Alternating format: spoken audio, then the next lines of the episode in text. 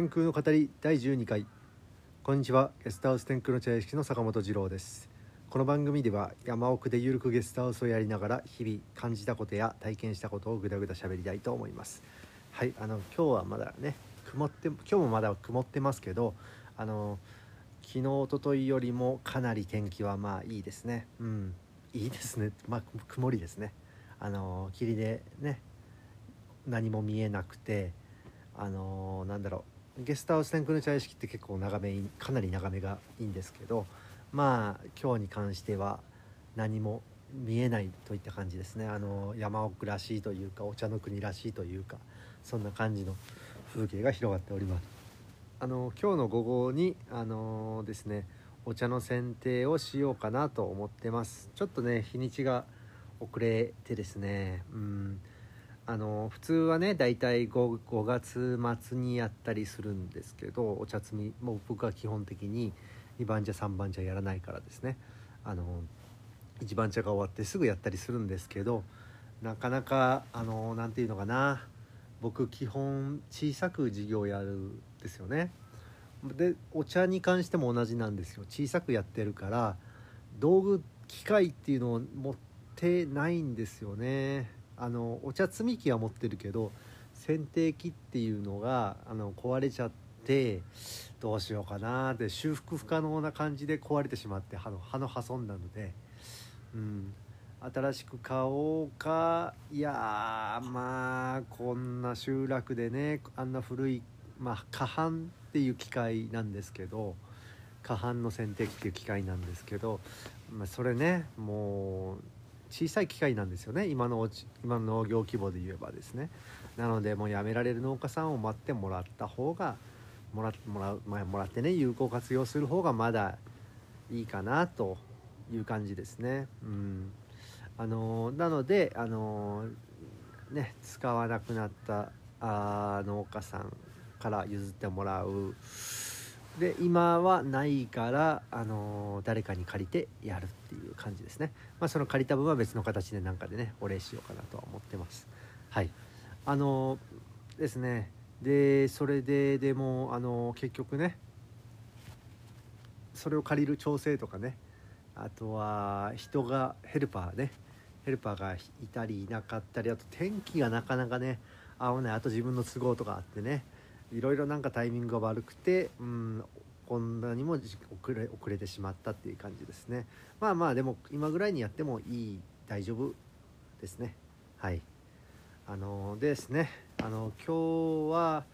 あのふと思ったことなんですけど僕あの字が汚いんですよ。字が汚いしもうあのねいろんなもの雑だしうんもう本当にねいろんな面でポンコツなんですけど僕字が汚いっていうのは結構ねうん誰にも負けないぐらい僕字汚いと思うんですよね。うん、ででもですね僕小学校の頃あのあれやってたんですよ書道習字？習字週1で習字に通ってたんですよね。で、まあ、近くのね公民館にって毎週土曜日の午後かな確か、うん、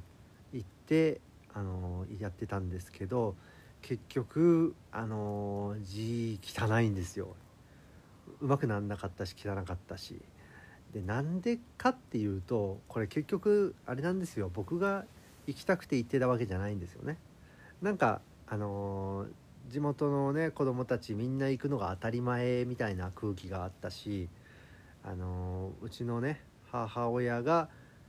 も母親もね僕を行かせてあげたくてまあ反強制的なのかなに近い反強制的に近い感じで僕は通ってたんですよ。だからやっぱりね僕なんかね誰よりも昔は昔はというか子供の時はもうね本当に誰よりも聞き分けのない聞き分けの悪い子だったからあのだからね全く例えば学校の勉強とかもね強制的にやらされてたらやらないしあの習字も強制的にやらされてたから全然全く身にならなかったしあともう一個ね子供の頃ってねうちの田舎はねあの僕福岡県の別の田舎出身なんですけどそこではあの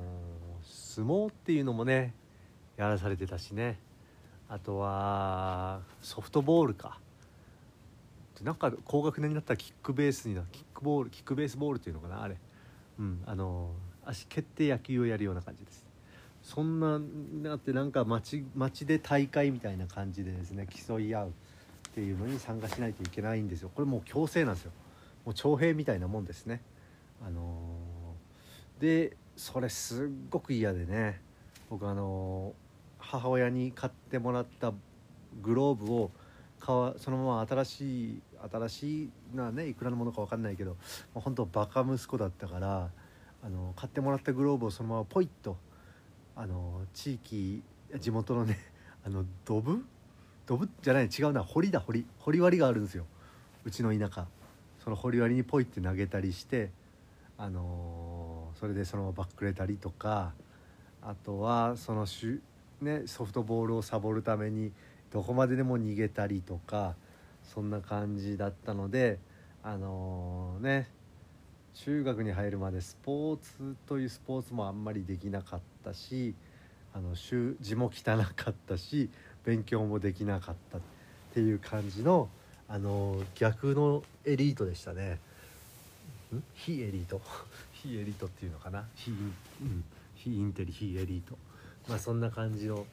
どこの子どこの子よりもダメな子でしたね僕はね。うん。な自信があります。はい。でですねこれなんかねあの最近も僕思ってたんですけど最近もねあの僕あの今英語ができるのでそれは何でかっていうと海外をフォローを56年ぐらいやってたからですね。でもうね英語独学なんですけどあの昔はねこう窮屈な日本社会をにから逃げようと思ってそのために必死で、ね、勉強してました、うん、勉強って言ってもその皆さんが、ね、日本人のみんながやってるような机でカリカリカリカリやるような英語の勉強よりももう必死でね聞く話す書く、うん、日記を書く。英語を聞く英語を話すあと単語を調べる。まあそんな感じで実践でもどんどんどんどん覚えていったっていうような感じですね。うん、でも僕結構ね日本人の中では、うん、かなりかなりって言っていいかな、うん、まあその誰かと比べ誰と比べるかによるんですけどそのもちろん上には上がもうたくさんいるからですね、まあ、日本人の中ではまあできるんですよ僕。たまにね通訳であの NPO からね雇われたりもしてます。うん、で最近はあのー、ピンチヒッターでね英会話学校のピンチヒッターで行ったんですけどうーん何というのかな僕の習字と同じ親がやっぱり通わせてる感じがあってやっぱりその子供たちだったんですけどね生徒というか生徒さんたち、うん。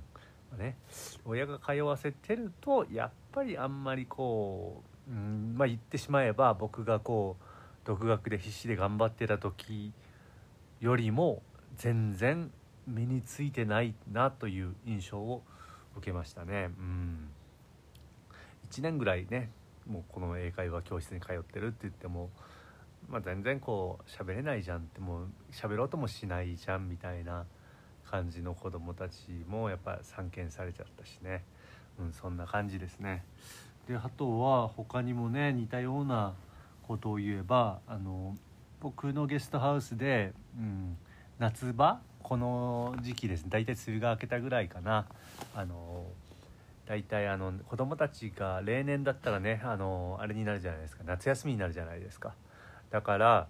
あの夏休みに天空の茶屋敷に山村留学みたいなことしませんかっていうふうにまあフェイスブックに書き込書き込んだんですよね。あのまあしたらさ子供たちはね天空の茶屋敷に住めるっていうあの山奥の山奥の古民家で暮らす体験ができるわけだし、まあ、少なからずね僕鶏とか飼ってるしあのあのね羽釜で米を炊いたりしてるから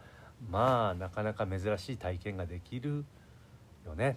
あとは周りにはねクワガタとかカブトムシとかいるし川遊びもできるからですね。まあそうやってねのそういった自然環境のいい場所でのびのび暮らしませんかみたいなことをまあお子さんをね、まあ、長期滞在者としてうちに置いてみませんかと。まあ少しのお手伝いはしてもらいますみたいな感じで打ち出したんですよね。したらまあやっぱりこう子どもたちのモチベーションっていうのをまちまちであのすごくね一人だけあのすごくここに暮らすのが大好きって言ってモチベーションの高い子が1人はいるんですよね。うん、で残りは、うん、ぶっちゃけるとみんな結局ね親が行かせてあげたいっていう親が預かってほしいみたいな感じで連れてきちゃったところがあったのでうん。で結局ねここに来てもなんだろうな。例えばせっかくオーガニックな米とかあるのにそういうのを食べずにまあお菓子とか あのジャンクなラーメンカップラーメンとかそういうのを好んで食べたりするし結局ゲーム任天堂スイッチっていうのかあれ確か。をずっとそれにへばりついてたりあのスマホにへばりついてたりなんかこうやっぱり結局聞いてみたら自分で来たかったわけじゃないみたいな感じになっちゃったりしたんですよね。まあ、もちろん多分そういう感じは出すなっていうふうに親から言われてるでしょうけどそれでもやっぱりこうねそんなに言葉にしなくても分かりますよねそんぐらいは1日ぐらい一緒に過ごせばですね。うん、でねやっぱりで何が決定的な違いってあの、その一番ここがここを楽しんで好きでいてくれた子、まあ、彼は今中2か中3ぐらいかな。うん。まあ彼なんかはあのまあもともと僕はお母さんが友達っていうのもあって僕の友達なので彼なんかはね彼から連絡本人から連絡取ってきたんですよね。お母さんの携帯を借りて。本人がやっぱそんそこだよねと思いました。うん。あのー、なんだろう親がこう何かを学ばせたいとかいうよりも本人のやっぱりこうやる気本人が自らこうこれをやりたいっていうことをやる方がいいですよね。うん、でもそうだよね。こういうところで暮らしてほしい。こういうところでね生活体験もさせてあげたい。っていうんだったら、うん、どうしたらいいのかな、うん、多分だけどあの行かせるよりもなんかこういうところに興味を持つような工夫をしてあげることが必要なんじゃないかな。うーん分かんないんだけど例えばね分かんないですよ。あの鶏とかがうちいるんですけどまあ鶏が好きになるなってもらうためにはもうその人の性格っていうのがものすごくほぼ100%だと思うんですけどまあ例えば親としてねうーんなんだろうなひよこを買っひよこって可愛いじゃないですか。ひよこを買ってみるとか孵化させてみて例えばねあのー、ツバメじゃないな何だろう、まあ、うずらのうず卵とかをね孵化器で孵化させてみてそれをこう自然に返すとかそういう遊びをしてねあのー、なんだろうクワガタとかね子供たち好きだからそういうペットを飼う延長線で、まあ、鳥を飼ってみたりしたらやっぱこう自然と鶏も可愛いと思うようになるのかな？分かんない。分かんないですよ。であとはあの焚き火とかね。き焚き火とかすごくやっぱりいい楽しいし人類最古のコミュニケーションと僕が言ってるんですけどそういったものに触れてもらうためにはうーんどうしたらいいんだろうな 分かんないけどあのー、火遊びって好きじゃないですか子供。うん。やっぱちょっとこう大人もね一緒にこう火遊びしてみる。これはもう本当に安全に安全に100%留意した上でですね、まあ、そんな感じであの子供が興味持つことを手伝ういろんな、まあ、いいいいものに子供が興味を持ってもらうように働きかけるっていうのが僕は大事なのかなと思ってます。まあこれからね僕も子供ができるかどうかわかんないですけどね。チャイさん今度ねいつうちの嫁が来れるか子供をどう育てるかまあいろいろねあるんですけどまあ将来的の将来的にはそうやってそういうこともあるかもしれないのでその時の心構えとしてこんな感じでいますという話でした。では、えーこれにて終わります。皆さん今日も素敵な一日をお過ごしください。